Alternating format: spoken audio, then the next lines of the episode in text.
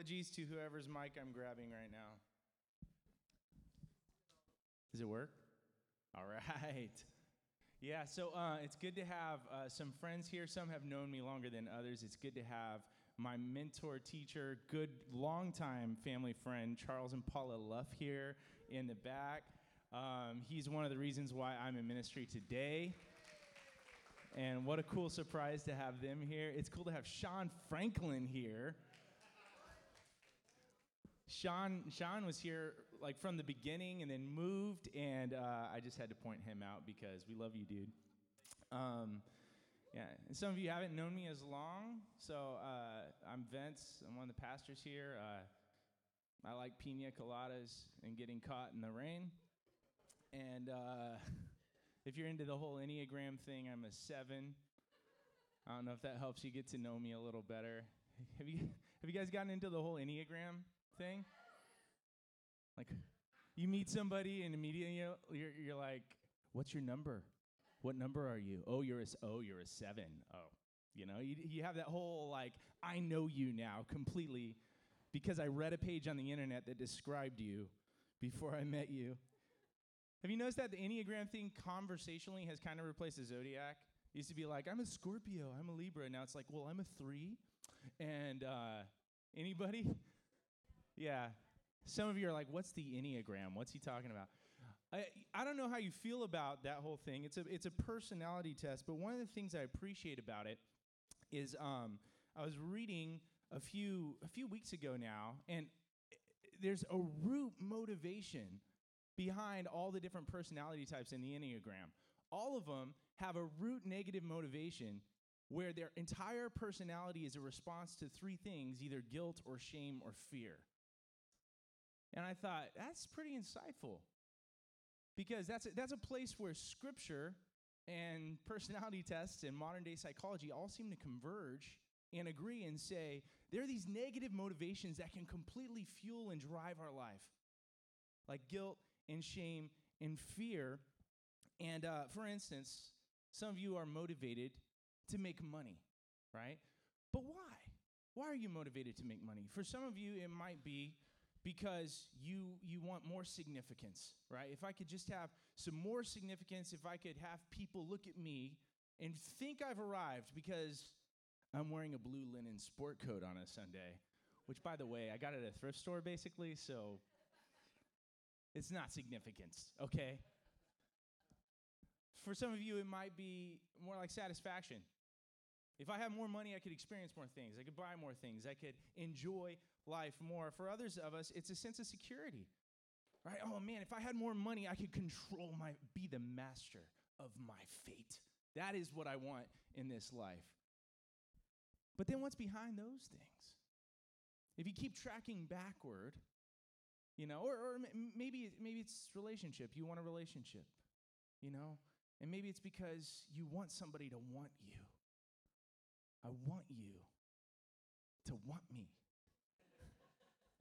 I need you to need you, right? Maybe that's what it is. Or maybe it's maybe it's because you want to send out those, you know, quirky Christmas pictures and show everybody what an awesome family you have or which by the way are beautiful and we love those. They're on our fridge if you sent them to us.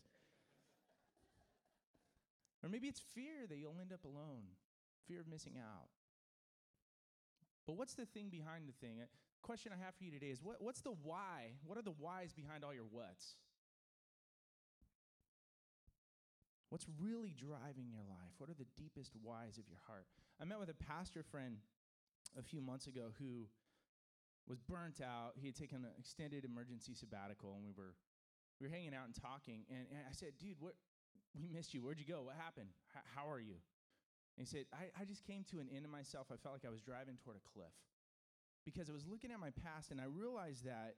Uh, on this sabbatical, I was feeling so burnt out. I didn't know why, but on this sabbatical, I realized my entire past was driving my life because all of the things I'd ever done wrong were like mounding up and building up and, and crushing me, and I felt like I had to make up for them somehow. That's why I got into ministry. And then I, I, look forward and I'm like, oh man, I just want to be successful. I see these guys with the big churches. I see all this, and I feel this pressure, this fear of missing out. This, if I don't get there, if I don't arrive, I will have amounted to nothing. And I, I, I realized I was trying to make up for all this stuff with all that future stuff I was aiming for, and I was crushing myself under the guilt and under the fear. And in the middle of it all, I'm missing moments with my family. I can't be fully present. I don't even feel comfortable in my own skin. Guilt and shame and fear compiling and just crushing an entire life. What's driving your life? Everything we say and everything we do is motivated by something. What is it? What's motivating you? The right motivation will save your life, but the wrong motivation will lead you down a path of destruction and brokenness. And Holy Scripture says that the good news of what God has done for us in Christ is the only thing that has the power to, to motivate and empower and save your life without derailing it. So let's take a look at how the gospel can save your past, your present, and your future. You guys ready? All right. The past, saved from sin's penalty. Let's look at Romans chapter 1. We're going to hop around scripture quite a bit today, so your Bibles or, or uh, Bible apps ready. Romans chapter 1, verse 16. Many of us are familiar.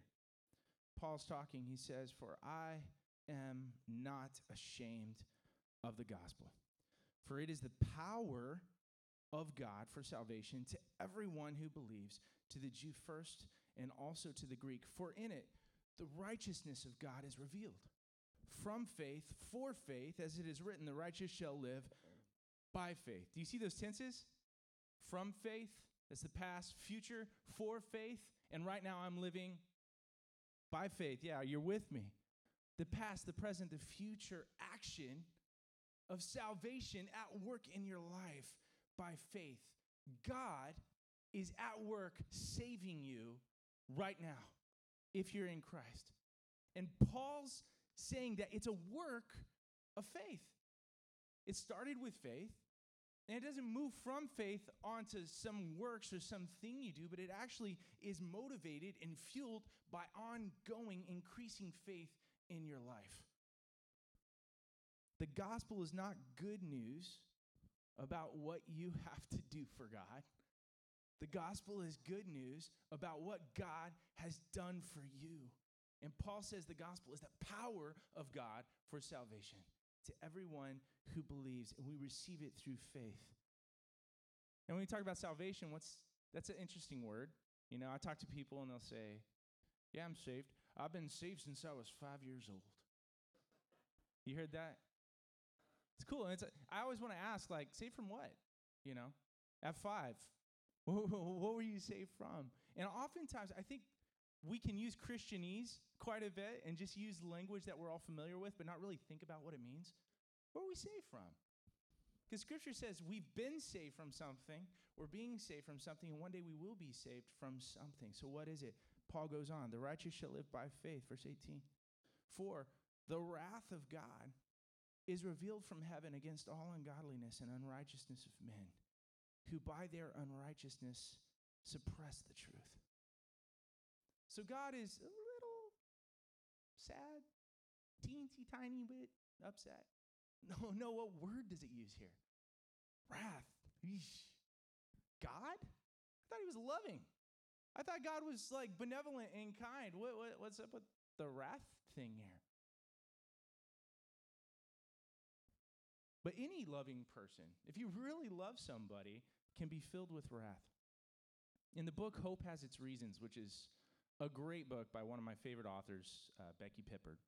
It says this I've got the quote up here. Think how we feel when we see someone we love ravaged by unwise actions or relationships. Do we respond to them with benign tolerance as we might towards strangers? Far from it. Because why? Anger isn't the opposite of love, hate is. And the final form of hate is indifference. Human love offers a true analogy. The more a father loves his son, the more he hates in him the drunkard, the liar, the traitor. If I, this is her speaking, a flawed, narcissistic, sinful woman, can feel this much pain and anger over someone's condition, how much more a morally perfect God who made them? God's wrath is not a cranky explosion, but his settled opposition to the cancer of sin, which is eating out the insides of the human race he loves with his whole being. God has wrath. And why does God say, or why does Paul say that God has wrath? It says, because there was a truth, people knew the truth, and they did what with it? Suppressed it. Suppressed the truth. Imagine a crime scene where that happened. How would you feel if a loved one of yours passed away in a crime scene and the truth was suppressed, where it would never came out? I mean, at the very least, it was due to somebody's in, indifference, but at the worst, it was just outright obstruction of justice. How would you feel? You'd be ticked, right? And what is this truth that, that is not coming out because people are suppressing it? It's the truth that our heart needs more than any other truth. It's, it's the truth about God's nature, the, the loving God, the gracious heart of our Father who sent his Son to invite us back into family and sent his Spirit to empower our lives. That gracious, loving, caring God is being lied about. His glory and his character is being brought into question. And that lie, as we believe it, keeps us from walking in a relationship with the living God of the universe. And Paul goes on to explain it. How all humanity's done this. He, he says that we've exchanged the truth of God for a lie. That we've begun worshiping the, the creature, the created things, in place of the creator. And it's, it's, it's all due to this lie. It's, it's like the, the snake like slithered into the garden, right? And he got in there and he whispered, Has God really said?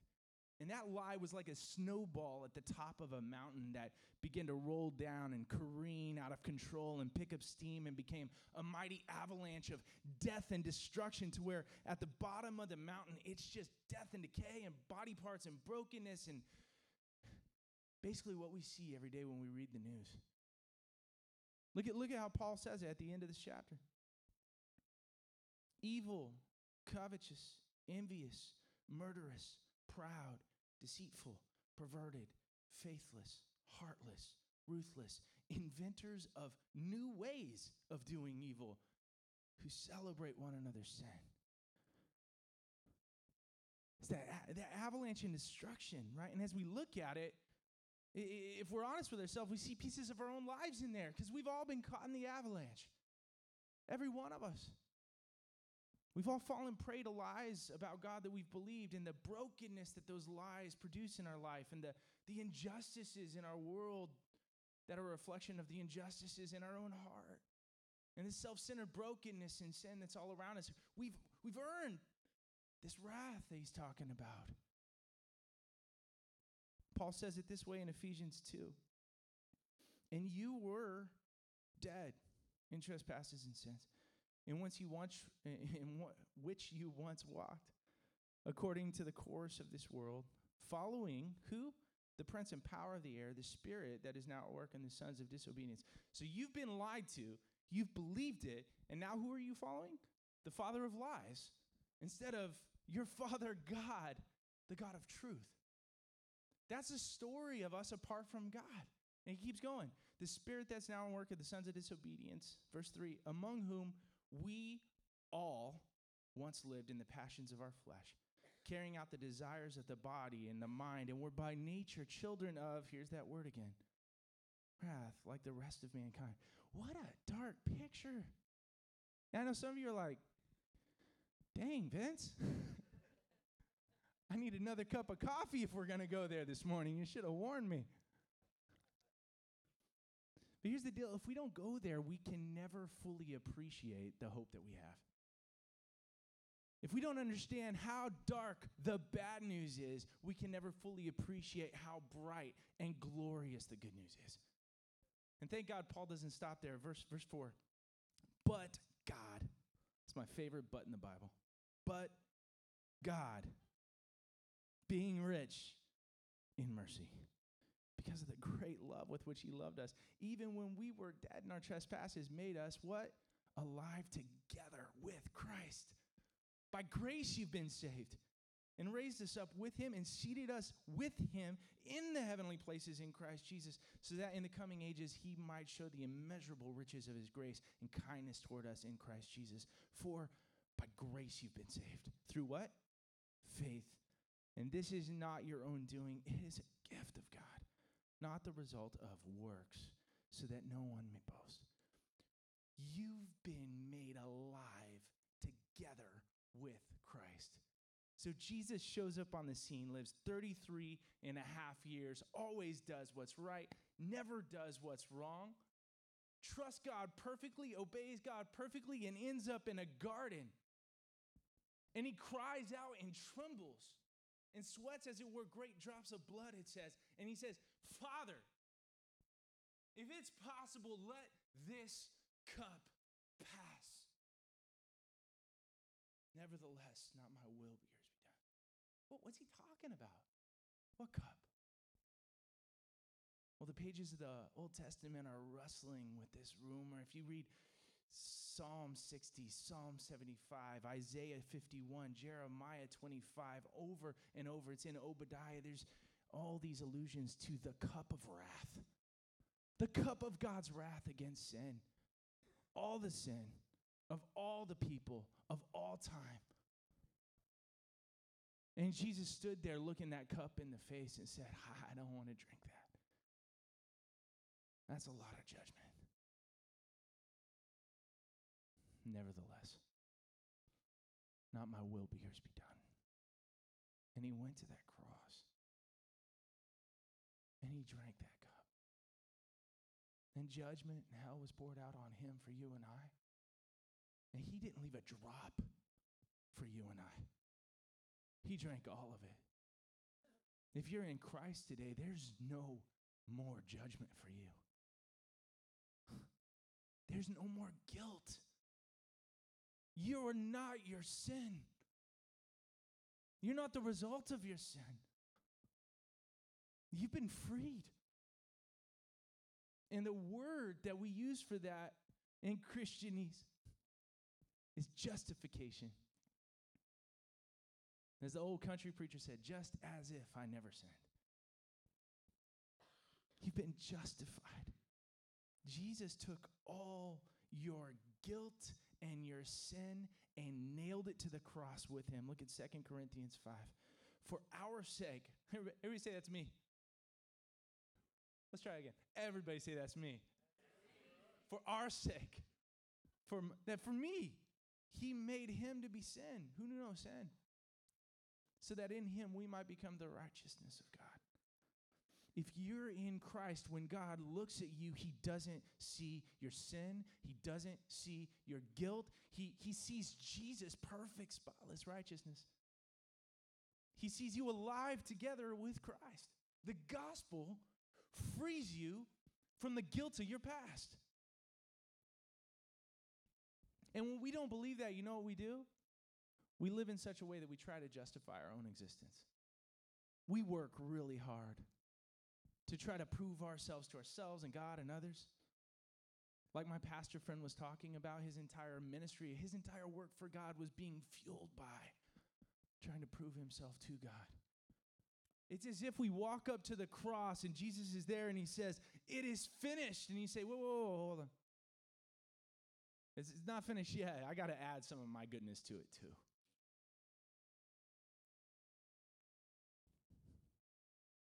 Your life has all the justification it needs. You don't need anything else to prove yourself to anyone. You have Christ. And Matt, how much significance does Jesus have? Pretty significant. That's yours now. How much security does Jesus have? That's yours now. Why, why are you living a life chasing after some version of security you can grip with your own hands? How much, how much satisfaction does the God of the universe have? That's yours now. He's satisfied in you. You can be satisfied in Him. And one day, you will be for all eternity. But right now, you can taste and see that the Lord is good. Because of the gospel, everything that's His is yours. And that's what it means to be alive together with Christ. Justification, you've been saved. from sin's penalty. There's no more room for guilt in your life. Let's keep going. Present, being saved from sin's power. Sanctification. Anybody want to take a stab at what that means? It's a big word. It's from the Latin word sanctus, which means to clean, to purify, to purge, to make sacred. If you're in Christ, you're being made sacred. Think about that. 1 Corinthians 15. Now, I would remind you of the gospel. Pause there. I know some of you are like, yeah, I've heard this a thousand times at this church. We need it again and again. You need, I need to be reminded of the good news of the gospel every day of our lives. Amen? So Paul's going for it. I would remind you of the gospel, the life, death, resurrection of Jesus Christ. I preach to you. Notice the tenses here. Which you received, in which you stand, and by which you are being saved. If you hold fast to the word I preach to you, that's the gospel. Unless you believed in vain. For I delivered to you as of first importance. It's, it's not on, low on the priority list. Is the top priority of the kingdom and the church.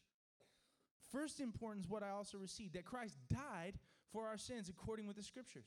That's what we were just talking about. He took your guilt away. And he was buried, and that he was raised on the third day in accordance with the scriptures. That word being saved there is, is an interesting tense. It's a present perfect tense. It's actively, you're actively being saved. So you have been saved from sin's penalty, you've been justified, but every day of your life you're being saved from sin's power at work in your life, and that's called sanctification. God's at work doing that. And how are we being saved? It's by faith in what? The gospel. He says, holding fast to the word I preached to you. So God is freeing you from slavery to sin. God is making you holy, but often we think that this starts with behavior modification. There's this uh, story I love um, where Peter, early church father, um, did we get ahead on the slide? Okay, don't go there yet. Because I found a picture, it's awesome. Um, early, early church father, Peter, who is asleep one day on his roof, and God sends him a vision, and it's this blanket filled with unclean animals that the Jewish people don't eat. And God says, kill and eat. And he goes, What? That's not going to happen. And he keeps getting this vision. All of a sudden, there's a knock at the door downstairs, and he comes running down. And there's a servant there from Cornelius' house. Cornelius is not a Jew, he's a Gentile. And they ask Peter to come there. And so Peter goes and he preaches the gospel, and to his amazement, Cornelius receives the gospel. The entire family is baptized, right? And they're saved. And all of a sudden, Peter, we find Peter hanging out and eating with the Gentiles. Well, God said to, so here I am, bacon, you know? Talk about a worship filled experience.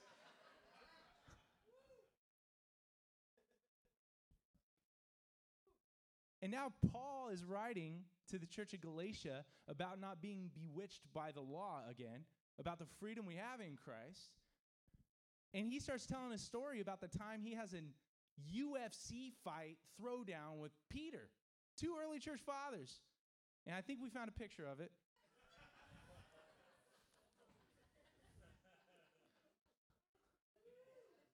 Let's read this Galatians 2. But when, this is Paul talking to the church of Galatia. But when Cephas, that's, that's uh, Peter's Jewish name, when Cephas came to Antioch, I opposed him to his face. Dang, Paul. Chill. Because he stood condemned. For before certain men came from James, he was eating with the Gentiles. But when they came, he drew back and separated himself, fearing the circumcision party. And the rest of the Jews acted hypocritically along with him, so that even Barnabas was led astray by their hypocrisy. I love verse 14. But when I saw that their conduct was not in step with what? The truth of the gospel, I said to Cephas before them all, If you, though a Jew, live like a Gentile and not like a Jew, how can you force the Gentiles to live like Jews? We ourselves are Jews by birth and not Gentile sinners, yet we know that a person is not justified by the works of the law, but through faith in Jesus Christ. So we also have believed in Jesus Christ in order to be justified by faith in Christ and not by the works of the law, because the works of the law, no one will be justified. So, what does Paul challenge Peter with? Does he go to him and say, Dude, you're breaking the no racist rule? You're being kind of racist right now. Or does he like slap up the no hypocrisy rule? He doesn't bring a new law to him. He says, dude, there's this thing called the gospel, and your life is like way out of line with it. Why aren't you living in life with the truth that's yours in the gospel? And if you read all of the epistles, all the epistles, the early letters written to the church about how to live this life out, most of them have what you call imperatives, commands. Do this, don't do this. It's always at the very end. The first several chapters they spend talking about who God is and what he's done for us in Christ and the gospel over and over. Then they start talking about this is who you are now. Because this is who God is, this is what he's done for you. He's given you a new identity in Christ. This is who you are. And man, when you live like this, it's, it's not really lining up with the truth of the gospel. Live, live like this because it lines up with who you are now. Are we tracking? Here's, here's some quick examples. If you want to talk about marriage, Ephesians 5 25. Husbands, love your wives. How? As Christ loved the church and gave himself up for her. When they talk about generosity, look at 2 Corinthians. For you know the grace of our Lord Jesus Christ, that though he was rich, yet for your sake he became poor, so that you by his poverty might become rich. He's going to the gospel. He's saying, don't be motivated by new laws and new behaviors and trying to get yourself good enough for God. Be motivated by what God did for you. Be motivated by the gospel, not guilt and shame anymore, the gospel. Look at service, Philippians chapter 2. Have this mind among yourselves, which is yours in Christ Jesus, who, though he was in the form of God, did not count equality with God a thing to be grasped, but emptied himself by taking on the form of a servant, being born in the likeness of men and being found in human form, he humbled himself by becoming obedient to the point of death, even death on a cross. Every time the New Testament writers try to challenge us, they start with our belief in the gospel. God doesn't sanctify you by behavior modification. God sanctifies you by belief modification because 100% of the time, modified beliefs eventually lead to modified behaviors. The behavior will follow. So, yes, it matters what you say, it matters what you do, it matters how you live, but that's the fruit of your life. That's the fruit of your beliefs. If you don't like the way you're living, pause and look at what you're believing about who God is, about what He's done, about what He says of you. Who, who are you? And in our world, we don't do that. We tend to use guilt and shame to motivate behavior, right? Guilt is about what you did, shame is about who you are. Right? So guilt's about what you did in your past, shame's about who that makes you now in your present. And we got a glimpse of this last night. Um, we were preparing for this, and Gavin comes in, or Ivan comes in the kitchen and goes, Dad, did you walk the dog? Sorry. I don't know. That's not what he sounds like.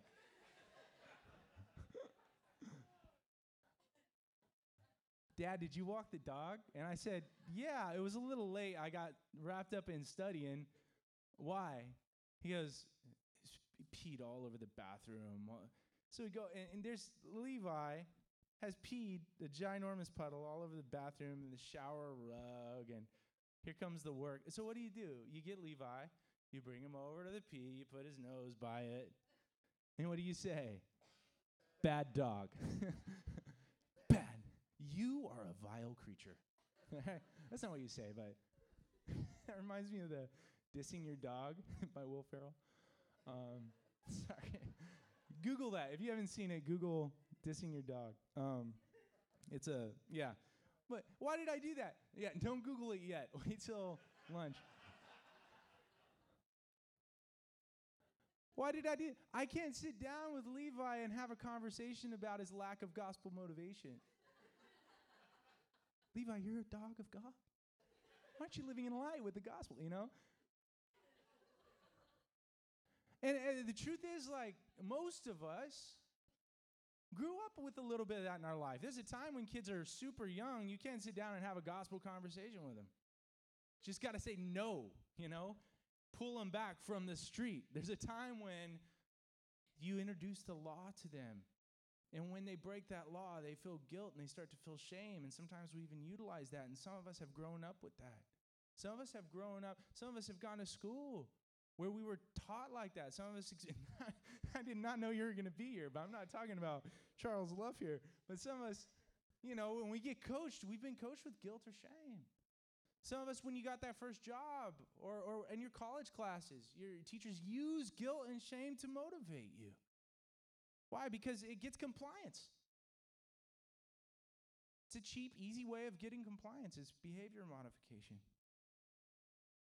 And what we end up doing, right, is, is, is we end up doing that to ourselves. We end up developing that internal dialogue going on all the time, guilting ourselves, shaming ourselves. Why? Often because we're afraid that if we don't change, it's going to lead somewhere we don't like. Right? If I keep doing this behavior, it's going to screw up my job. It's going to ruin my marriage. I want a good marriage. I want a good job. I want this. Therefore, I'm going to guilt and shame myself. And we don't have that conversation, but it's playing. It's playing down beneath in the in the deep whys behind our whats. Behavior modification rooted in guilt, shame, and fear. Guilt, shame, and fear conspire so often within our hearts to change our behavior in order to get the things we want. And then on the flip side, oftentimes we just get tired of it. You guys ever been there? And we go from like a religious, moralistic kind of type of thing to pure relativism. We get sick of it and we just start believing lies that sear our consciences. I think I did wasn't really that bad. Right? Because I, I mean, if I'd known better, you know, people should have told me. I'm a, I'm a, I'm the victim here, right? I'm basically a good person. Uh, oh yeah, go ahead and read the Bible. But dude, it was written like 2,000 years ago. Hmm, isn't it out of touch a bit? Don't you? I mean, is that what it really means anyway? And that's where we go. Why do we go there? Why do we question God? To get rid of the guilt, shame, and fear. So we either throw out truth and we throw out definitions of sin and we self justify and we try to change the rules, or we allow ourselves to be rolled over and crushed under the guilt and the shame and the fear. But the gospel says those extremes don't have to define your life. Your best and your worst days don't have to define you. What others have said about you don't have to define you. Why? Because I'm the one that made you, I'm your creator. I spoke you into existence. I, I thought you were worth saving. So I took on flesh and I took your place and I lived a perfect life in your place and I died a death on the cross for you. And I overcame death, hell, and the grave for you. Now your present is free from your past. You got to watch what's behind you.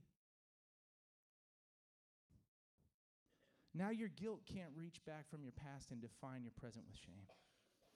Why? Because you're in Christ. God says, I define you. Here's, here's some words from Ephesians I call you my sons and daughters. I call you beloved. I call you chosen. I call you adopted. You are predestined to be holy. You are seated right now in heavenly places in Christ. You are sealed with the guarantee of the Holy Spirit. You are guaranteed an inheritance. You are mine. You're precious to me. You're worth the price I paid. The gospel frees us from the shame of our present. And I, I have to go into this point really briefly because it's still a struggle for many of us because not all of us have been to heaven yet. Some of us still sin. How do we deal with the fact that we still struggle with sin? Because as we, we're like, yes, I'm free. It's the breath of fresh air. God loves me. And then, like Britney Spears, oops, I did it again.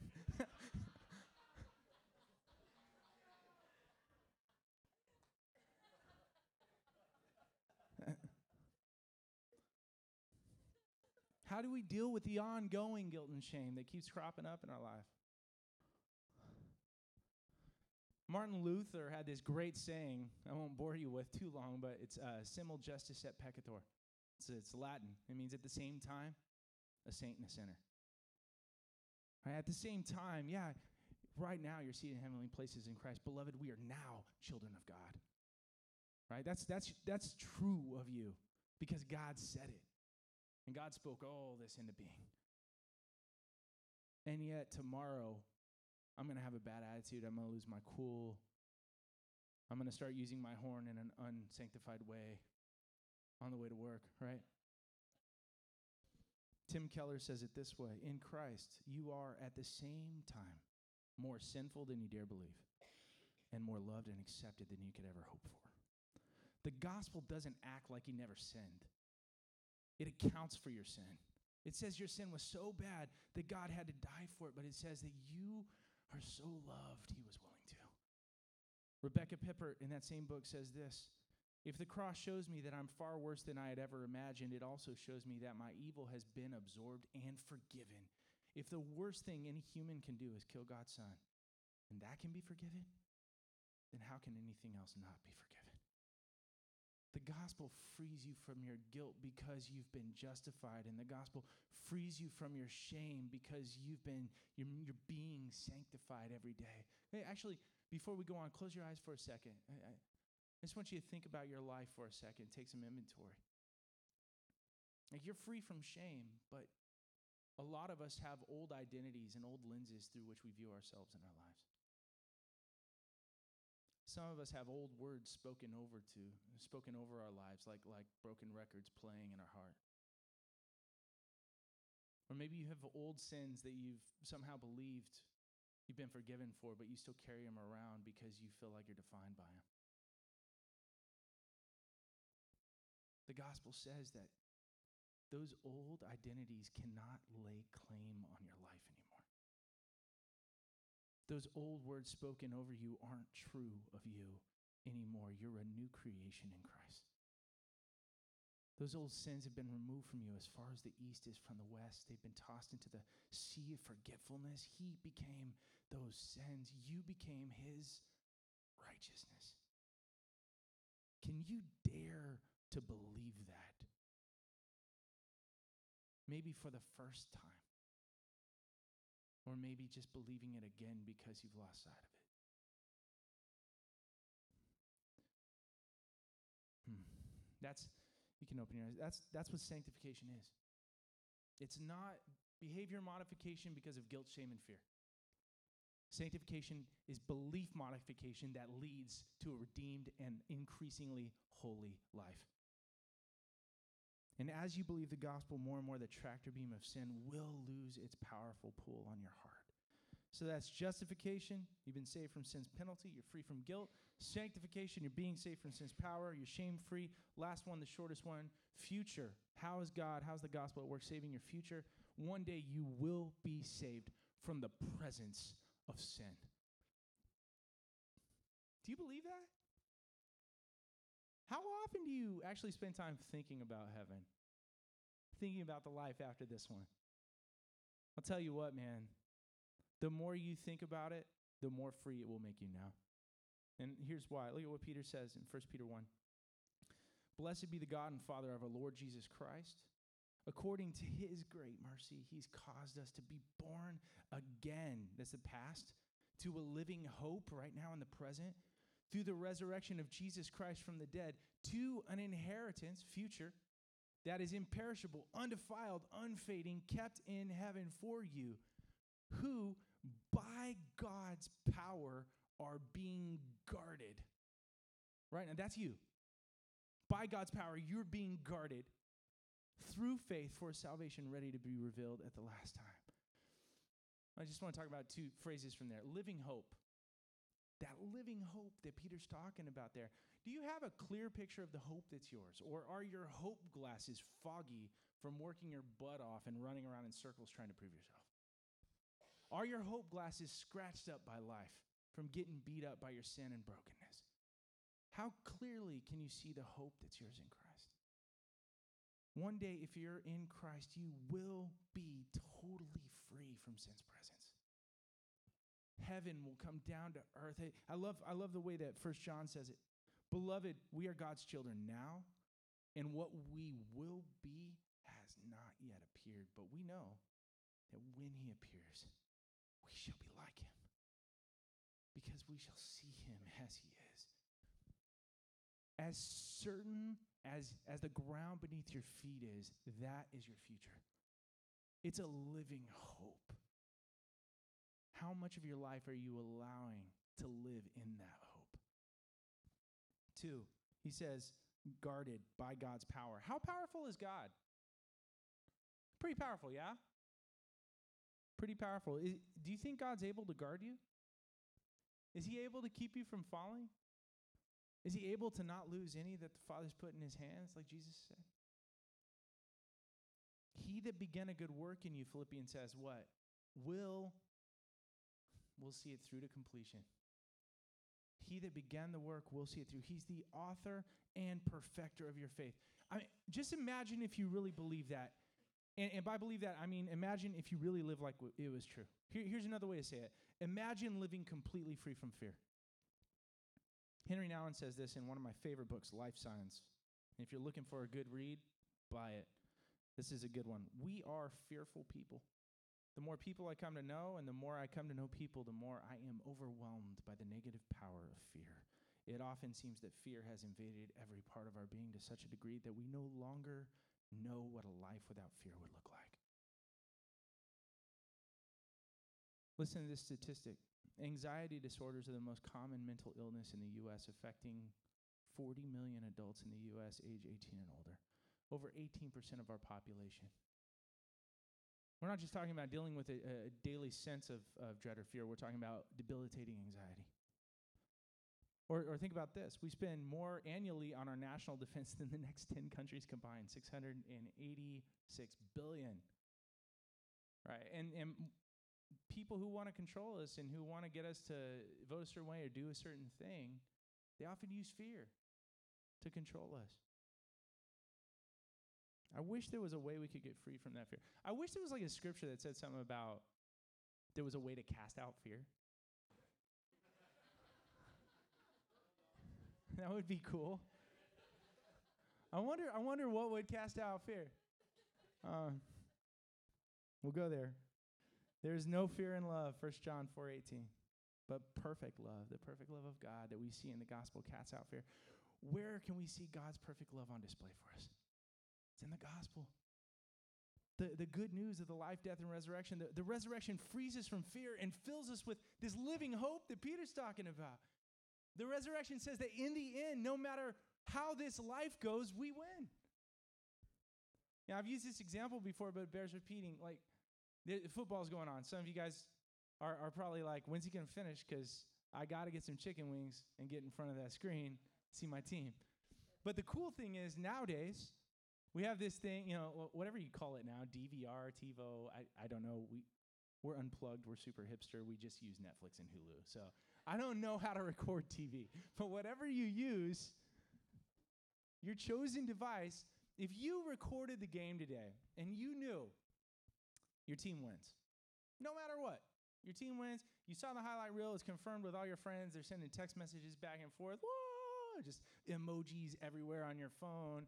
Our team won, our team won, right? You're excited. You go home and you start watching the replay, and quarter one, quarter two, your team is throwing interceptions. Your team is just down for the count. They're down 400 to nothing. You see, like checking this emoji date, right? Like, when did they send me this text message? Let me ask you if you know your team wins and you're watching the game and it seems impossible for them to come back, are you getting more afraid or more excited? You're getting stoked. How are they going to pull this out? What in the world? What kind of crazy plays are they going to run to bring this back? There's no way. I can't wait to see how they do it. It's going to be amazing. Why? Because you've got a hope. You know what's coming. And no matter what it looks like right now in the moment, that hope is pulling you forward. I mean, imagine if you're playing the game and you knew that you're winning. but you keep losing. the oracle said we would win. you might play a little different. You might get creative. You might throw it really long. You might run really hard. You might do some crazy stuff you wouldn't do otherwise. Why? Because you're not afraid of losing. That's how you're free to live in the gospel. Because the resurrection is a living hope for you. The gospel frees us from fear of our future. I'm going to close and just ask you to consider how the gospel transforms your past, present, and future. I just want you to imagine a life with no more negative motivation of guilt. Where you're trying to make up for what you've done by what you do or trying to justify your existence. Now you're, you're free from sin's penalty. You're loved, you're acquitted, you're accepted, you're forgiven, you're righteous right now. Now, I want you to imagine how your present is changed by the gospel. Because he didn't just die on the cross, but he was buried, and you're buried with him in baptism. You take on his name in baptism. You have a new identity. So, no more negative motivation of shame. No more looking in the mirror and feeling uncomfortable in your own skin. No more scarlet letter. No more struggling with your sense of self worth because he thought you were worth saving, and he's cleaning you up inside. He's sanctifying you through and through every day. You're experiencing ongoing salvation from sin's power. And right now, you're his beloved son and daughter. Can you imagine how the gospel frees your future? No more negative motivation of fear. If you could live fear free, no more struggling for control. No more anxiety. No more despair. No more fear of missing out, driving you into all kinds of broken pl- patterns. Because you know what your future holds. You know one day you will be glorified. You know heaven's waiting for you. He's waiting for you. You spend all eternity. All the things you're chasing right now in their raw, broken forms, one day you'll experience in fullness. The most amazing things we desire on this earth, the gold our heart chase after, that's just going to be what's on the streets. The intoxication we chase, one day we'll drink at the fountainhead. The love we seek, we'll experience fully the way it was meant to be. You'll finally have arrived at the goal of your dreams and desires. Because of the gospel right now, you're free from guilt, shame, and fear. Let the love of God in the gospel be the thing that fuels your future and motivates your life.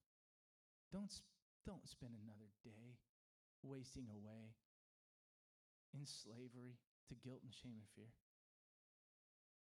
Not when you've been freed. Hmm. Let's pray. Father, thank you so much for your grace, for your love. your boundless love. Thank you that nothing less than your love defines me right now. Thank you, you love me so much. You were willing to take on all my broken, sinful injustice, selfishness, and